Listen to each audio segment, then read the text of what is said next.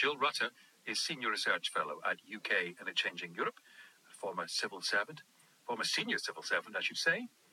And most importantly, she's now live on LBC. And I wonder how you view this, uh, this last 24 hours, Jill.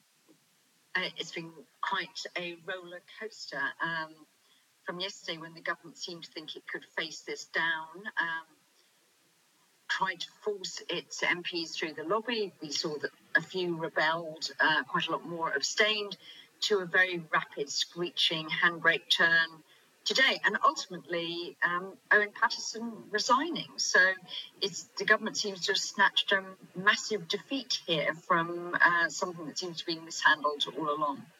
And Ben relaying the concerns of some Conservative MPs who seem to think this this keeps happening and wondering about uh, Boris Johnson's political antenna, or certainly his judgment.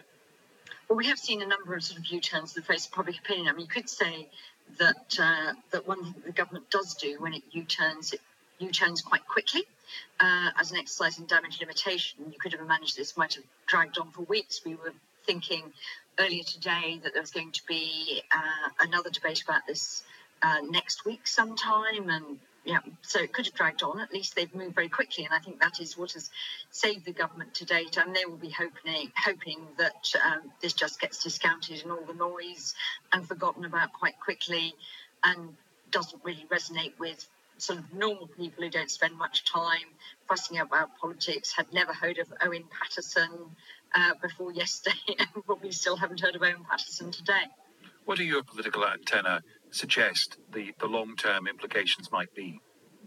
I think it's really interesting whether the government does go ahead with attempts to uh, look again at the system for parliamentary standards. I mean, the real answer should be that we need much more robust standard setting.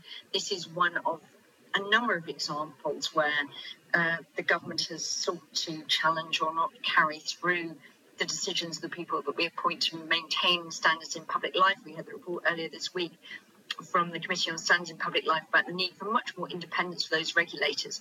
One of the really interesting questions does the government ever wake up to the fact that having a more robust system about standard sitting public life may make life in the short term a bit more inconvenient, but actually is really in the long term interests of politicians and people in public life because it means that the public can trust the system we have. And at the moment, the government seems to be at war with it. Um, so it'll be very interesting to see whether this finally convinces them that they need to put some more robust, more independent systems in place. But at the moment, we're not holding out much hope. Jill thank you as always.